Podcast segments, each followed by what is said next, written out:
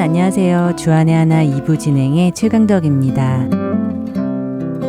얼마 전 아는 분이 이사를 가게 되셨다면서 자신이 사용하던 소파 세트를 사지 않겠냐고 물어오셨습니다. 그러면서 사진을 보여주셨는데요. 사진으로 본 그 소파가 얼마나 근사해 보이던지요. 고급스러운 디자인에 색상도 예쁘고 가죽도 너무 좋아 보였습니다. 정말 제가 오래전부터 사고 싶어 하던 바로 그런 소파 세트였지요. 그분이 오래 사용을 하셔서 조금 낡았다 하더라도 저에게 큰 문제가 될 것 같지는 않았습니다. 물론 지금 저희 집에도 소파가 없지는 않습니다. 아직 쓸만한 소파가 있기에 꼭 그것을 사야 하는 것은 아니었지요. 하지만 저렴한 가격에 그렇게 고급스러운 소파를 살 수 있는 기회를 놓치기도 아까웠습니다. 언제 또 이런 기회가 있을까 그렇게 며칠을 고민하던 저는 결국 사기로 결정했습니다. 그렇게 마음을 먹자 제 마음은 한시라도 빨리 소파를 가지고 오고 싶어졌는데요. 사무실에 있던 저는 남편에게 전화를 해서 트럭을 빌려서 당장 가지고 와달라고 급하게 부탁을 했습니다. 그리고는 일하는 내내 집에 가서 그 소파 세트를 볼 생각에 어찌나 기분이 좋던지요.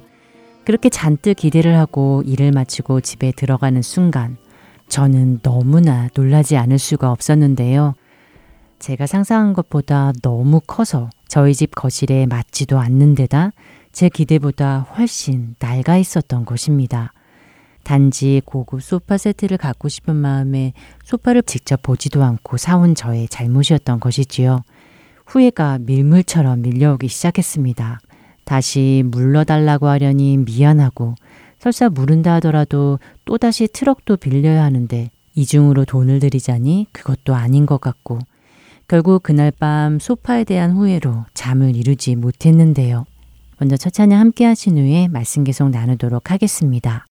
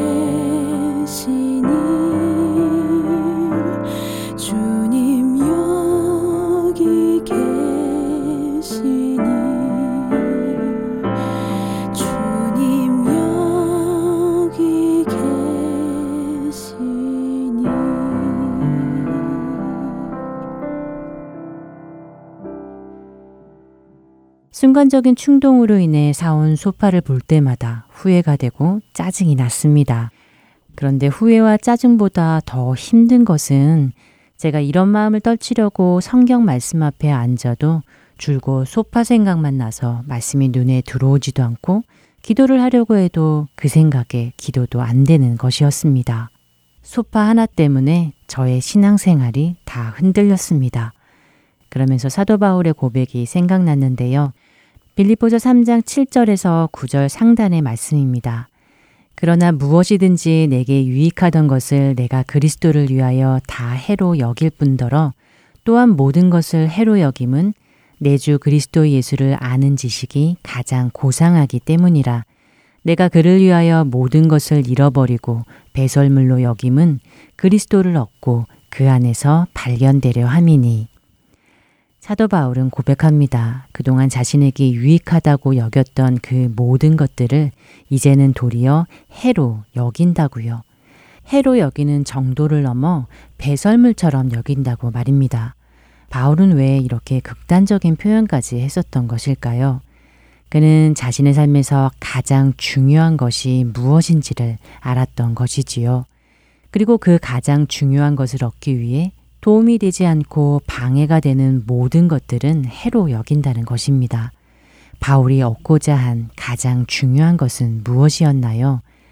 그것은 그리스도를 얻고 그분 안에서 내가 발견되는 것이었습니다. 그리스도를 얻는 것과 다른 것을 비교해 볼 때 그 모든 것은 다 어리석은 것임을 깨달은 사람의 고백이었습니다.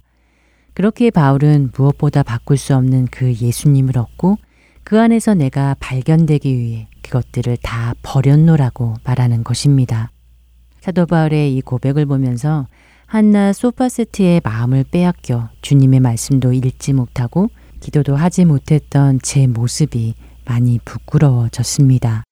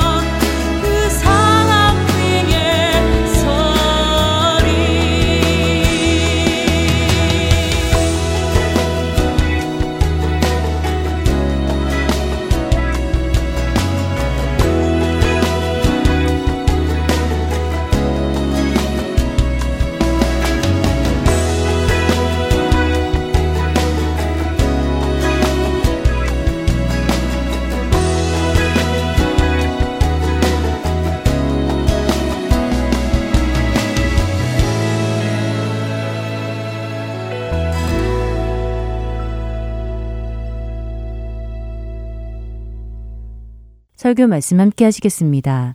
졸지아 아틀란타 한비전 교회 이호샘 목사께서 누가복음 14장 25절에서 35절의 말씀을 본문으로 다 들고는 못 가는 길이라는 제목의 말씀 전해 주십니다.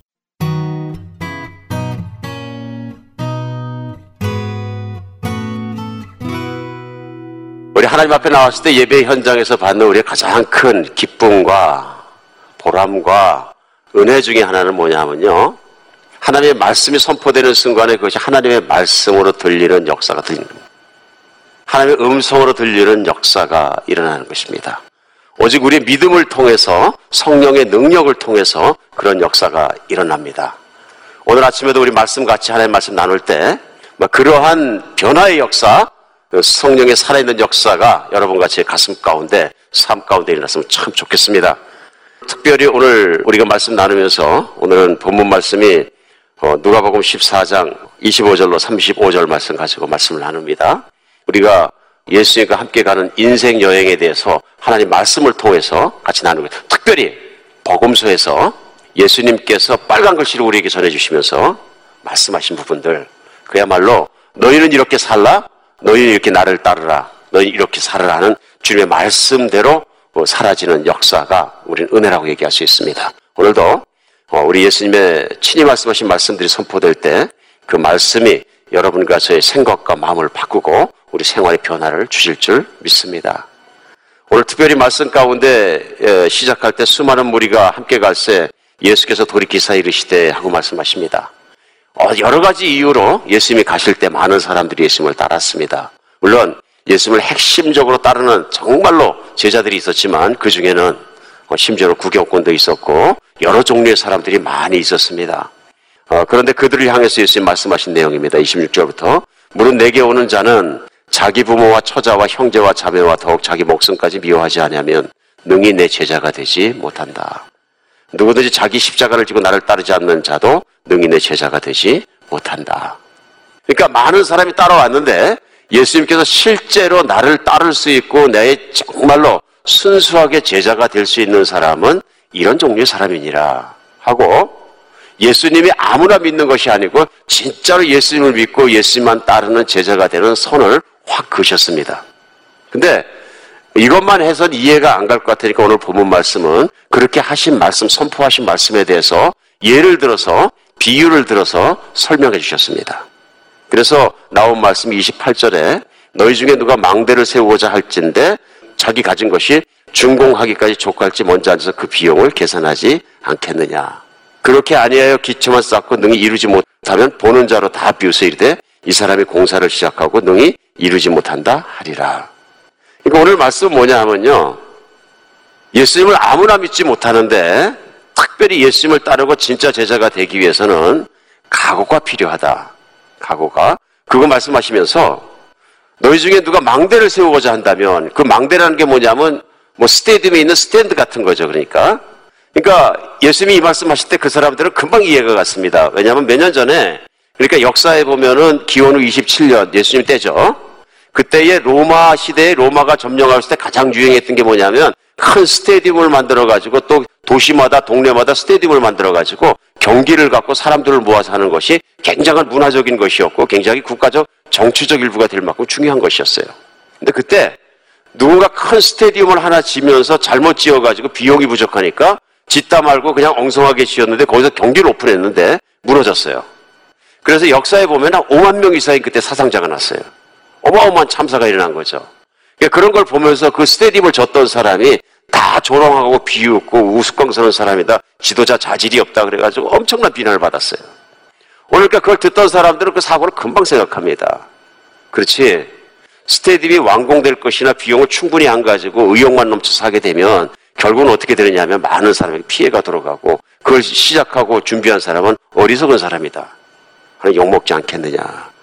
제자로 되는 것도 그런 것 같다. 내가 예수님의 제자가 되기 위해서는 반드시 치러야 될 비용들이 있는데 그것에 대해서 각오하지 않고 따르게 되면 얼마나 힘들기만 하겠느냐 하는 얘기하는 것입니다.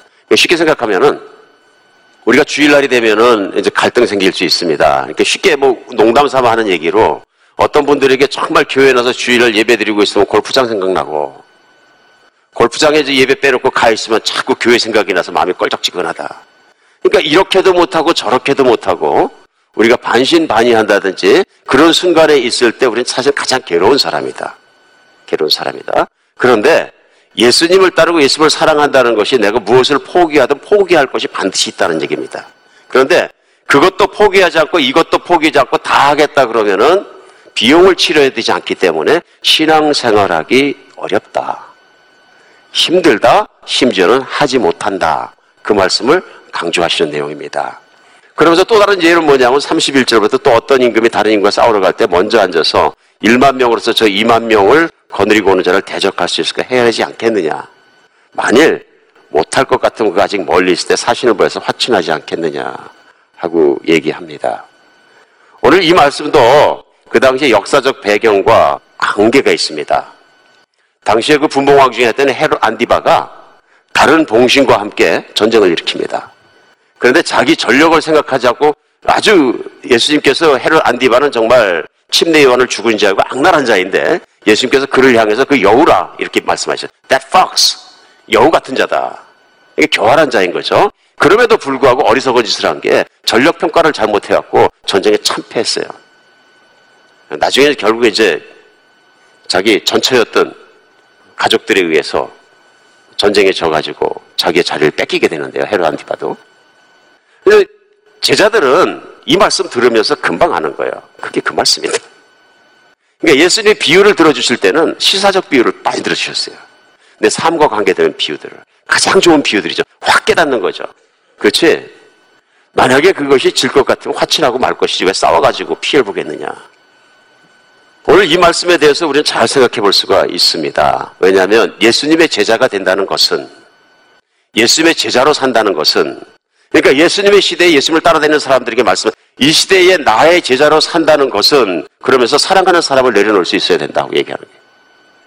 근데 그것도 그냥 사랑할 수 있는 사람이 아니라 가장 가깝게 사랑해야 되는 사람이고 사랑해야 내가 행복해지는 사람들을 내려놓을 수 있어야 제자가 된다 말씀이 26절이에요, 그것이. 물론 내게 오는 자는 자기 부모, 처자, 자기 와이프와 자식들, 그리고 형제와 자매까지도 그리고 자기 목숨까지도 미워하지 않으면 능히 내 제자가 되지 못한다. 어떤 면에서 이 말씀이 어려운 게요. 그 미워한다는 단어입니다. 미워한다는 단어 이거 잘못해서 그 문자적으로 해석하니까 저희 선배되는 목회자님들께서 많은 분들이 가족을 버리셨어요.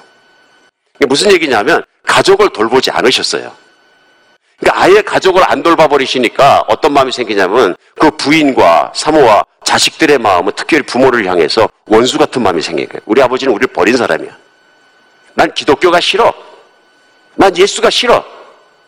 우리 아버지를 뺏어간 사람이야. 이렇게 됐다. 실제로 제가 만난 사람 중에 하나도 그런 사람이 있었어요. 젊은이들 전도를 하다 보니까 나는 진짜로 예수님이 싫대. 왜 그러냐 그랬더니 우리 아버지가 그렇게 만들었대. 아버지가 누군데요? 교회를 개척하고 목회하는 교회 목사님이었대. 그런데 우리를 돌보지 않아서 내 여동생하고 나하고 미국 와서 살기 위해서 우리 중고등학교 때부터 아르바이트 뛰고 뭐하고 죽을 듯이 고생하는데 우리 아버지는 우리에게 돈을 준 적이 없다. 돌보지 않으신다. 교회 개척만 뛰어다니시고. 물론 이제 교회가 잘 됐으면 가족을 좀 먹여 살리시겠지만 교회가 힘든 부분도 있으셨던 것 같아요. 제가 볼 때는. 그러니까 그 마음 속에 그게 가시가 돼가지고 못이 돼가지고 굉장히 힘들어하는 걸 제가 만난 적이 있어요. 여기서 잘 생각할 것은 미워하면 미워하라 이런 말씀이 아니고요. 이 비유죠. 비교하시는 거죠. 내 가족을 나보다 더 사랑하면 이런 얘기예요. 그래서 실제로 여기서 미워하지 하는 헬라어 단어가 뭐냐면 미세이라는 말이 단어인데 이 단어의 뜻이 뭐냐면 조금 사랑하다, 덜 사랑하다, 미워한다는 뜻이 아니고요. 근데 번역이 미워한다는 단어 된 거 이유 하나만으로 그대로 받아들이면 내가 가족을 안 미워하면 버리지 않으면 내가 주님을 따르지 않는 것이다. 잘못 해석이 되면 엄청난 결과를 낳는 거죠. 예수 그리스도는 사랑의 주님이십니다. 너희가 나를 따라올 가족을 싫어해라 이런 뜻이 아닙니다. 가족을, 친족을 나보다 더 사랑하면 날 따르지 못한다. 그 심지어는 한 발 더 나서 너 자신을 나보다 더 사랑하면 나를 못 따라온다. 그 이유는 뭐냐면 내가 가는 길을 따라오면 내가 환란과 고난을 받고 심지어는 죽을지도 모른다. 그것이 뭐냐면 십자가를 말씀하신 거예요. 그래서 그 다음 주에 바로 그 다음에는 너희가 내 십자가를 메고 나를 따르지 않으면 나를 따르지 못한다. 내가 가는 길은 쉬운 길이 아니다. 그런 얘기예요. 실제로 예수님이 이 말씀하시고 나서 1세기 그리스도인들은 실제로 열두 제자들은 어떻게 됐습니까? 기록에 의하면 또 전통적인 전설에 의하면 다 순교했다. 쉬운 길입니까? 어려운 길이다.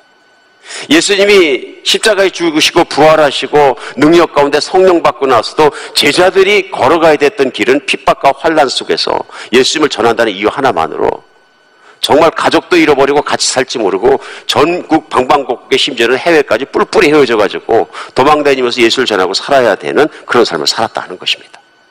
그러니까 예수님 말씀이 맞습니까? 틀립니까? 맞는 거죠. 근데 그런 현실을 똑바로 말씀해 주신 것 뿐이에요. 왜냐하면 세상에는 예수님이 오신 것과 하나님의 나라가 이 땅에 이루어지는 것을 저항하고 싸우고 뒤집으려는 존재가 있기 때문에 그렇다. 그러니까 예수님은 소통만 치면도 거짓말 하시는 분이 아니시죠. 진실만을 말씀하시는 분이고 예수님을 따랐을 때 제자들이 겪어야 될 환란과 곤란과 모든 그런 핍박과 이런 것들에 대해서 미리 말씀해 주신 것이죠. 그런 환란 가운데 예수님을 믿으면 죽이겠다 그러면 내가 가족을 버리고 따라오겠느냐? 너희 가족 중에 너희 아버지가 예수 믿으면 쫓아나겠다 그러면 예수 믿겠느냐? 너희 아내가 예수 믿지 말라고 잡아당기고 사랑한다고 울고불고 잡아당기면은 내가 아내에게 끌려가느냐 나를 따라오겠느냐 그 결정해야 되지 않겠느냐 이런 말씀입니다. 그러면 아내 입장이나 가족 입장에서도 아버지 아버지가 거길 가면 여보 당신이 거길 가면 예수를 믿게 되면 화 우리가 출교당하게 되고 당시의 출교는 죽음 같은 겁니다. 직장 잃어버리고 삶을 잃어버리고 동네에서 살 수 없고 이런 배타적인 삶을 살아야 되거든요. 고난스러운 삶을 살. 그러면 현실적인 아내가 있어서 여보 다른 건 몰라도 예수는 따라다니지 마시오 하고 잡아 당기면 넌 어떡할 것이냐 하는 얘기. 예수님을 만나면 누구나 내가 진짜로 예수님을 희생을 하고 따라갈 것인지 결정의 순간에 서게 된다 이런 얘기입니다. 수많은 사람들이 따라오지만 십자가에 지고 십자가까지 나를 따라오겠느냐 하는 그 길을 예수님은 보신 것입니다. 그러니까 이 말씀이 왜 그러냐면은 누가 보고 오늘 14장 말씀인데 25절부터 말씀인데 그 앞에 보면은 16절에서 20절까지가 예수님 비유로 말씀하실 때 어떤 사람이 잔치를 베풀고 사람들을 초청했는데 종을 보내서 그들을 오라 그랬더니 그들의 이유가 뭐냐면 나는 밭을 샀기 때문에 못 갑니다. 밭에 나가봐요. 나는 소를 샀기 때문에 못 갑니다. 나는 장가 갔기 때문에 못 갑니다. 그 잔치가 나의 일상보다 훨씬 중요한 하나님이 베푸신 것도 불구하고 이들은 삶 속에 있는 일상을 더 소중히 여기고 사랑했기 때문에 그 잔치에 베풀어 놓은 잔치에도 참여하지 못했다 하는 말씀을 하십니다. 이 말씀에 계속해서 걸어가시면서 우리 제자들이 듣도록 말씀을 해주신 거죠. 오늘은 그래서 누가복음 14장 25절로 35절에 이어지는 오늘 본문 말씀을 우리 정말 소중하고도 깊이 한번 생각할 필요가 있다고 생각합니다. 오늘 예수님 말씀은 너희가 나의 진짜 제자가 되고 나를 진짜 믿는 사람을 따라오려 그러면 십자가를 메고 나를 따라야 되는데 그 십자가가 심지어는 가족의 고통일 수도 있고 내 가장 사랑하는 사람들의 고난일 수도 있고 나 자신의 고난일 수도 있고 심지어는 목숨을 잃어버릴 수도 있다. 있다.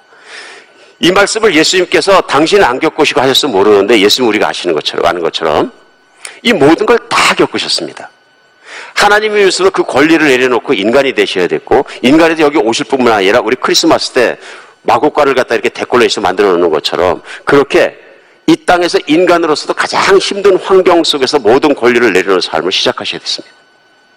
그뿐만 아니라 명예도 내려놓으셔야 됐고 인간의 가장 기본권 배, 배부르고 잘 사는 것도 내려놓으셔야 됐고 모든 가정적인 환경과 모든 걸 다 내려놓으시고 한 가지만 추구하고 가셔서 뭐냐면 아버지의 뜻을 따라 여러분과 저 같은 이 땅에서 천국을 모르는 사람을 구원해야 된다는 가장 시급하고도 중요한 일을 이루시는 일이었어요. 그 일을 위해서 예수님이 다 내려놓고 버리셨다는 걸 우리는 알고 있습니다. 제자들은 아직 이 길을 다 몰랐지만 예수님을 알아가면서 따라가면서 이 길을 알게 되는 거죠. 예수님 자신이 이렇게 혹독하게 모든 권리를 다 내려놓고 살, 삶을 살아가기 때문에 제자들의 삶도 그렇게 살 수밖에 없다. 자, 우리 이해합니다. 예수님을 몰랐던 시대, 예수님의 시대, 제자들의 시대에는 그럴 수 있다.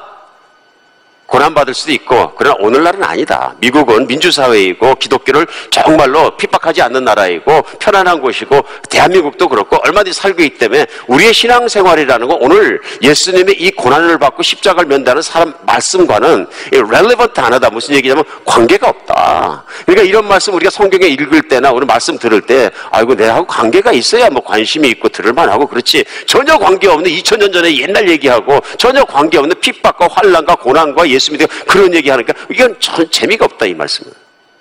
아닙니다. 잘 들으셔야 됩니다. 예수님은 절대로 시대와 관계가 없는 불변이 아닌 그런 진리를 말씀하지 않으십니다. 오늘날 그리스도인으로 산다는 것도 똑같은 것입니다. 똑같이 적용해야 되고요. 똑같은 환경 안에 있다 하는 것을 우리가 알 수 있습니다. 그럼 왜 오늘날은 우리는 그런 게 하나도 예수 믿으면 더 좋던데요? 마음에 평안 오지요. 기도하면 집안에 복 주시죠. 사랑하는 사람 더 사랑하게 되지요. 실제로 그렇잖아요. 실제 교회 와도 내가 받아되는 거 없지요. 뭐 교회 다니니까 더 좋은데. 왜 맨날 십자가, 환란, 고난, 힘든 거, 막 그런 거 얘기하면, 아, 그건 목사님이 그렇게 생각하시는 거지. 실제로 보면은 오늘 같은 세상에는 하나님 복 주셨기 때문에 그런 신앙생활은 아닌 것 같습니다. 결론은 뭐냐면 아닙니다. 오늘 선포되는 예수님 말씀은 21세기 바로 오늘에도 똑같습니다. 왜 그러냐면 예수님의 말씀대로 살려고 하면은 똑같습니다. 예수님의 말씀대로 살지 않기 때문에 신앙생활은 쉬워지는 겁니다. 무겁습니까? 깨닫고 알아야 되는 것이 이 부분이라고 생각합니다. 근데 오늘도 예수님 앞에서 나는 진짜로 예수님의 제자로 살겠습니다. 하면 같은 길을 걸어갈 수도 있다.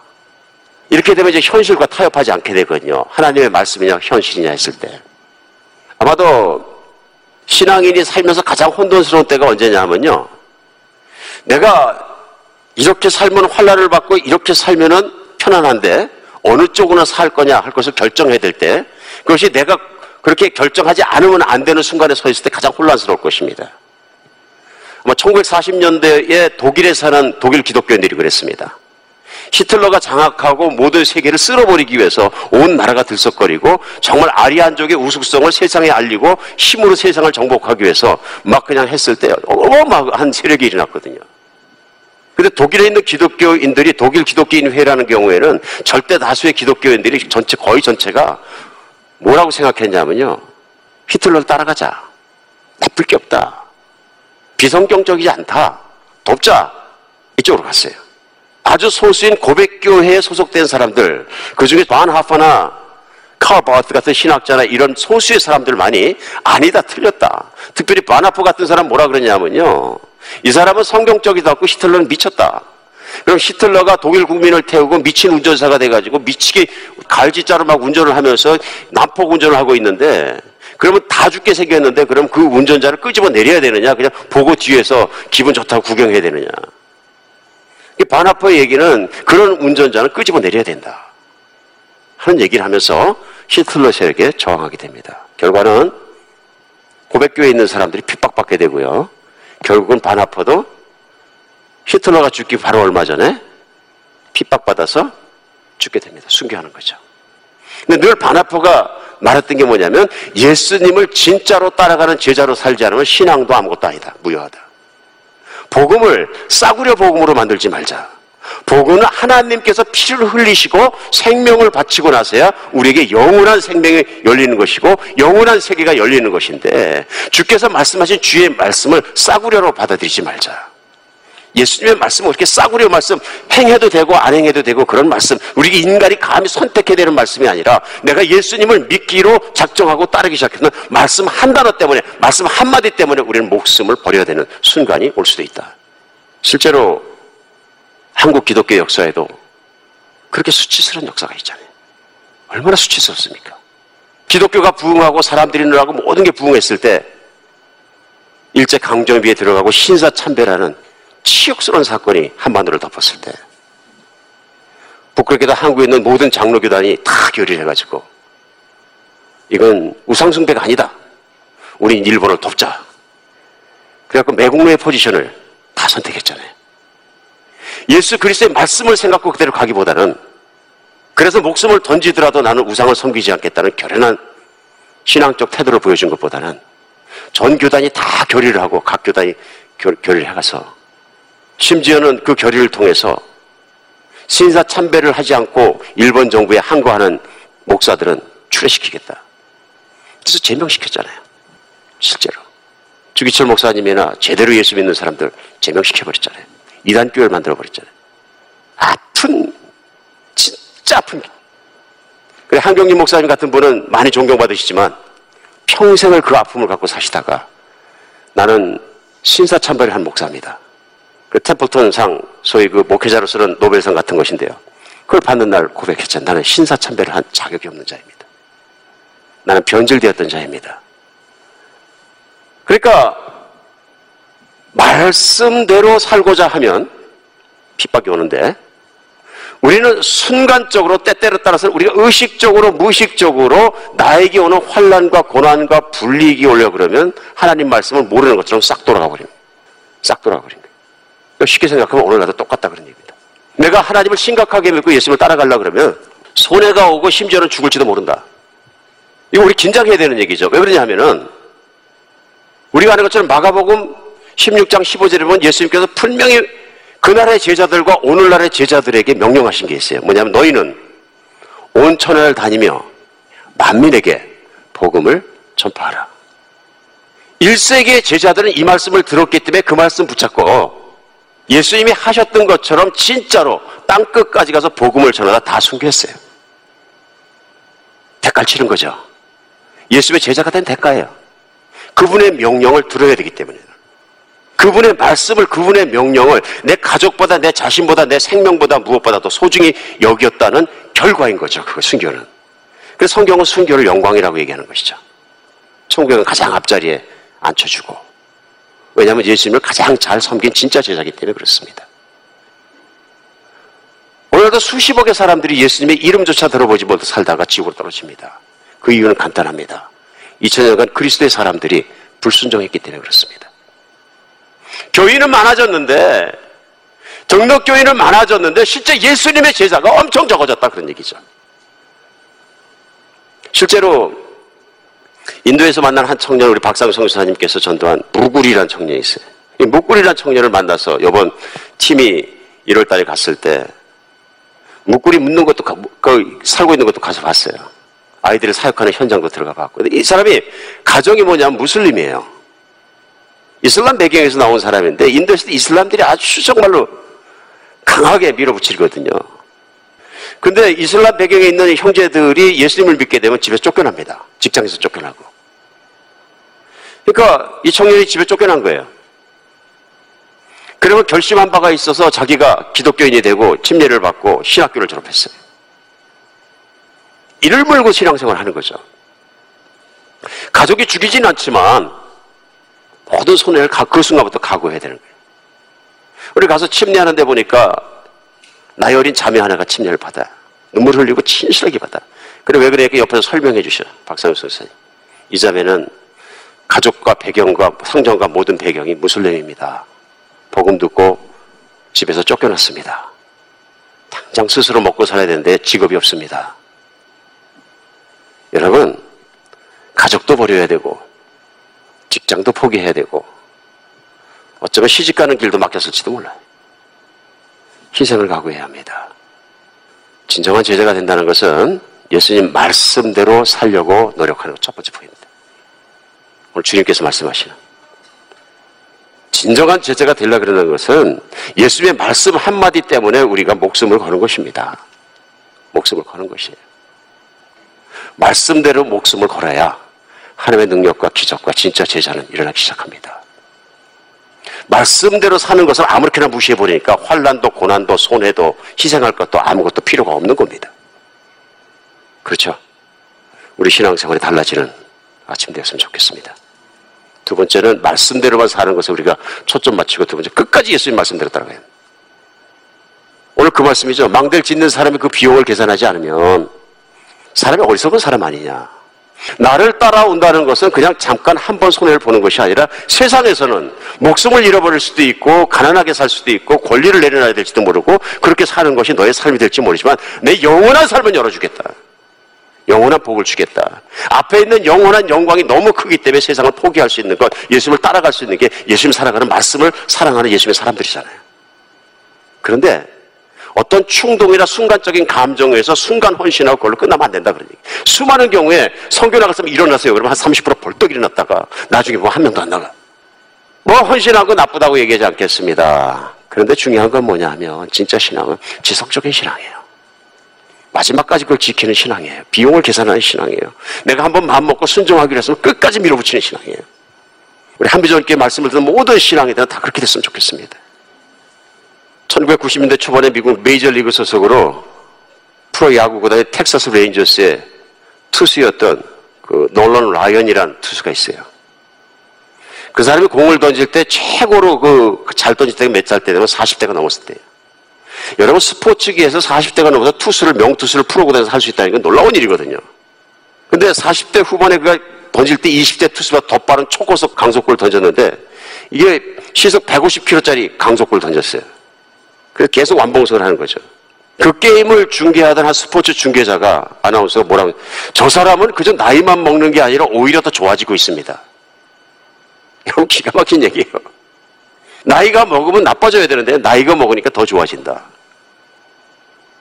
나이가 먹는 것처럼 시간의 흐름에 따라 우리 상태가 더 좋아지면 얼마나 좋을까요? 근데 유감스럽게도 스포츠 운동선수만 그런 게 아니라 영적으로 마찬가지입니다. 지적, 감정적, 관계적 모든 면에서 날로 더 좋아지기보다는 어떻게 보면 날로 더 안일해지고 날로 더 무감각해지고 날로 더 무능력해지는 것 아닌지가 우리가 한번 돌아봐야 합니다. 돌아봐야 합니다. 우리가 하나님 말씀대로 끝까지 가지 못하는 가장 큰 이유 중에 하나는 뭐냐 하면요. 짐이 무거워서 그렇습니다. 몇 발짝만 가면 푹 근데 편안해 짐, 가족을 돌봐야 되는 짐, 이런 짐, 저런 짐, 저거 다 짐을 다 들고 가려고 해보니까 말씀을 따라가고자 하는 열망은 있는데 푹! 아, 이건 안 된다. 그러니까 젊어져 우리가 할 일은 오늘 말씀 가운데 정해서 뭐냐면요. 짐을 가볍게 해야 합니다. 신앙인은 짐이 가벼워야 합니다. 하와이 열방대학에서 선교사 훈련 초보 과정을 받을 때 하나님 은혜에 대한 말씀을 3개월 동안 밤낮으로 듣고 이제 준비되고 월십하고 이제 실습을 나가죠, 3개월 동안. 그럼 이제 아우리치를 두 달 반 정도 나가는데 나가기 전에 이제 리더가 아우리치 나갈 가방을 다 꾸리고 배낭을 메고 집합하세요. 그러면 이제 다 모입니다. 그리고 어떤 자매님들 보니까 배낭 매지요, 핸드백 들었지요, 추트케이스 두 개 들었지요. 막 완전 이삿짐에 이삿짐 다 끌고 옵니다. 안 가봤으니까. 그럼 그 학교가 뒤에 산으로 되어 있고 뒤에 높은 언덕으로 되어 있었는데 아무 말도 안 하고 한 몇십 명, 칠십 명 모인 그 가족들하고 애들하고 다 왔는데 이제 제가 앞에 배낭을 메고 갈 테니까 따라오십시오. 그리고 뒤에 산을 돌아갖고 내려오는 데까지가 한 3km 되는데 그걸 언덕을 올라가기 시작하는 거예요. 그러니까 가방은 다 들고 따라오셔야 됩니다. 그러니까 맺죠, 들었죠, 막 따라가는 거예요. 한 100m쯤 가면 하나씩 버리기 시작해. 버리지 마십시오! 그러는 한 1, 1마일쯤 산 위로 올라가고 나면요. 배낭 빼놓고 나머지 다 여기저기 다 둥그러져 있어요. 갈 수가 없는 거예요. 오르막길을 어떻게 들고 갑니까? 나중에 와서 다 보면 배낭만 달랑 메고 있어요. 리더가 얘기합니다. 지금 가지고 있는 짐만큼만 꾸려갖고 다시 모십시오. 나머지는 다 버리십시오. 그거 없어도 삽니다. 심지어는 어떤 청년들은 짐을 줄이고 사역짐을 넣기 위해서 청바지 하나 가지고 삽니다. 지저분하지만 물이 없는 나라에라고 어떻게 사냐면 청바지에다가 캔에 있는 그 뭐죠? 소프트너. 그거 하나 가져가서 뿌리는 거예요. 냄새 나니까. 그리고 그냥 석 달 동안 입는 거예요. 좀 지저분하지만. 뭐 예수님도 그렇게 하셨으리라고 믿습니다. 짐이 무거우면 못 따라갑니다. 삶의 짐을 흔들어서 좀 주님 말씀하면 즉시 있도록 좀 가볍게 하는 여러분과 제가 됐으면 좋겠습니다. 우리가 육신의 만족과 가족이 뭐 세상적으로 잘 되는 것 가지고 살아온 생활은 오늘 말씀 듣기 이전으로 충분합니다. 충분합니다. 우리 한번 그렇게 생각하면서 주님 앞에 돌아서는 시간 되었으면 좋겠습니다. 누가 이렇게 살 수 있습니까? 천국의 가치를 아는 사람만이, 구원의 가치를 아는 사람만이, 예수님의 사랑의 가치를 아는 사람만이 예수님 목숨 바쳐서 따를 수 있습니다. 오늘은 정말 여러분과 제가 그렇게 살아가는 사람으로 결단하는 사람 되었으면 좋겠습니다. 하나님은 살아계십니다. 영원한 삶이 있는 것도 진실입니다. 우리가 오늘 숨 쉬다가 쓰러지기만 하면 우리는 분명히 예수님의 품 안에서 영원히 사는 천국에서 내 모습을 발견하게 됩니다. 그 예수님의 기쁜 얼굴을 볼 수 있는 여러분과 제가 되었으면 좋겠습니다. 혹시 오늘 말씀 듣고 고민이 되시더라도 한번 붙잡고 심각한 주님 앞에서 고민을 하면서 그 고민을 주님 앞에 무릎 꿇고 기도하는 여러분과 제가 되었으면 좋겠습니다. 그래서 내가 진실로 하나님의 말씀, 하나님의 말씀 받고 따라갈 것이냐? 아니면 이 말씀과 교회를 내가 어떻게 할 것이냐? 고민되는 한이 있더라도 한번 심각한 고민하는 삶을 놓고 신앙을 놓고 예수님을 바라보며 미래를 바라보며 천국을 바라보며 고민하고 고민하고 기도하는 여러분과 제가 되었으면 좋겠습니다. 오직 하나님께서 우리의 모든 고민 속에서 우리를 선한 길로 영광의 길로 진실의 길로 미래가 있는 길로 영원한 길로 인도해 주시길 가절히 바랍니다. 기도하겠습니다. 예, 하나님 항상 저희 삶이 먼저가 아니라 저에게 생명 주시고 이 땅에 삶을 허락하신 예수님이 먼저가 되게 하여 주시옵소서. 예수님의 말씀이면 살기도 하고 죽기도 하고 부자가 되기도 하고 가난하게 되기도 하고 때로는 건강을 하기도 하고 사역을 하다 건강을 잃어버리기도 하고 어떤 것도 두려워지 않고 주님의 말씀만 따라가게 도와주시옵소서. 하나님 한 번의 충동적인 따름이 아니라 정말 삶을 두고 지속적으로 주님을 따라갈 수 있는 진리 안에 다스림 받는 저희가 되게 하여 주시옵소서. 그것만이 저희 인생이 되고 신성한 주님의 인생 정말 주님 주신 복이 되을 수 있도록 저희를 그렇게 붙잡아 주시옵소서. 성령으로 충만케 하여 주시어서 우리의 능력으로 살지 않고 오늘 이 시간에 내려주신 성령과 진리의 충만함을 따라서 주님 우리가 한 사람 한 사람 모두가 그렇게 살게 하여 주시옵소서. 그리스도 예수 이름으로 기도합니다.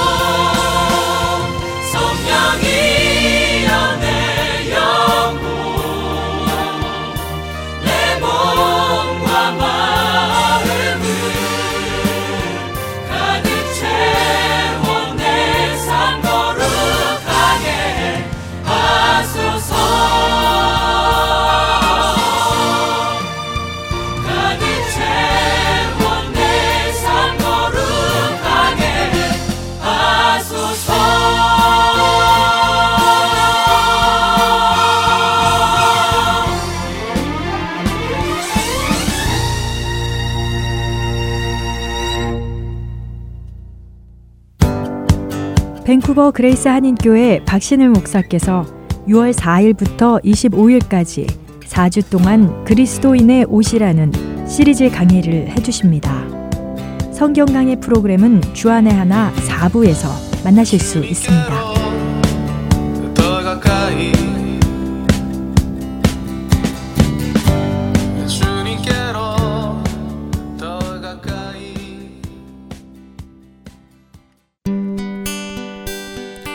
기쁜 소식 사랑으로 땅끝까지 전하는 아랜소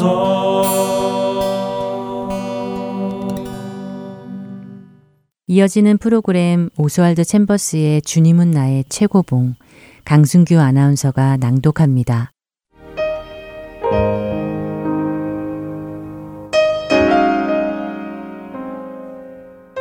예수께서 돌이켜 그 따르는 것을 보시고 물어 이르시되 무엇을 구하느냐? 이르되 랍비여 어디 계시오니이까 하니? 예수께서 이르시되 와서 보라. 그러므로 그들이 가서 계신 데를 보고 그날 함께 거하니 때가 10시쯤 되었더라. 요한복음 1장 38절과 39절의 말씀입니다. 예수님의 제자 요한과 안드레는 예수님이 계신 곳으로 나아가 그날부터 그분과 함께 거하기 시작했습니다. 그리고 그때부터 그분의 제자가 되었습니다. 우리 역시 예수님이 계신 곳으로 나아가면 그날부터 그분과 함께 거해야 합니다.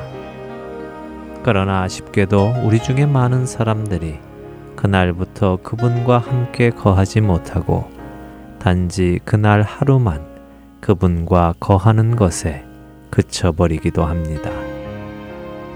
주님과 함께한 그 짧은 시간을 지내고 현실로 돌아오면 우리는 다시 자신의 유익을 구하기 시작하며 주님과 함께 했던 그 시간은 과거의 일로 지나가 버립니다.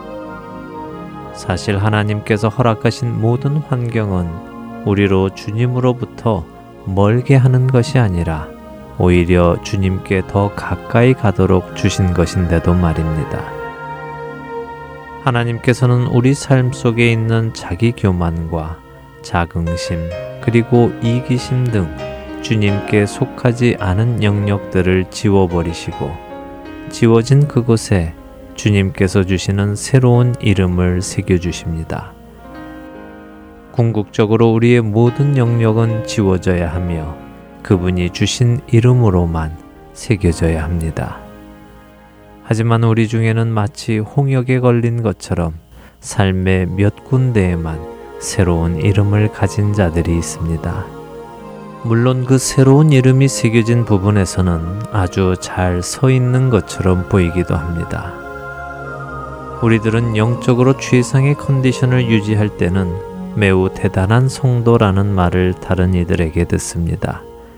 그러나 우리가 영적으로 침체될 때에는 아무에게도 본이 되지 못하는 형편없는 성도가 되기도 합니다. 그러나 참된 그리스도의 제자는 삶의 모든 영역에서 새로운 이름을 가진 자입니다. 그의 삶 속에 있는 모든 사욕과 교만이 완전하게 지워져야 합니다. 교만이란 자기 자신을 신성화하는 것입니다. 아이러니하게도 지금 우리 세대에 있어서 교만은 바리새인의 모습이 아니라 세리의 모습을 띠고 나타납니다. 겸손을 가장한 교만입니다. 우리는 말합니다. 아, 나는 도저히 거룩한 성도라고 말할 수 없어. 그러나 이렇게 말하는 것은 사람의 눈에는 겸손처럼 보일지 몰라도 사실은 하나님을 향한 무의식적인 신성 모독입니다.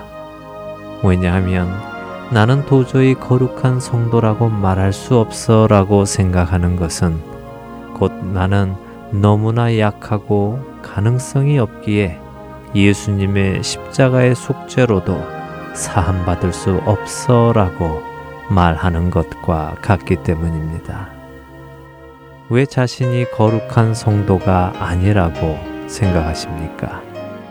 그렇게 생각하는 것은 여러분이 거룩한 성도가 되고 싶지 않거나 여러분을 거룩한 성도로 만드신 하나님을 믿지 않거나 둘 중에 하나입니다. 성경은 하나님께서 그 아들을 통해 구원한 모든 자들을 거룩한 성도라고 부르십니다. 그렇기에 여러분이 거룩한 성도인 것을 깨달으십시오. 거룩한 성도가 되지 않을 조건을 만들지 마십시오. 아무 조건 없이 예수님께서 여러분의 모든 것이 되도록 하십시오. 그러면 그분께서 여러분을 단 하루가 아니라 매일을 그리고 영원히 그분과 함께 하도록 하실 것입니다.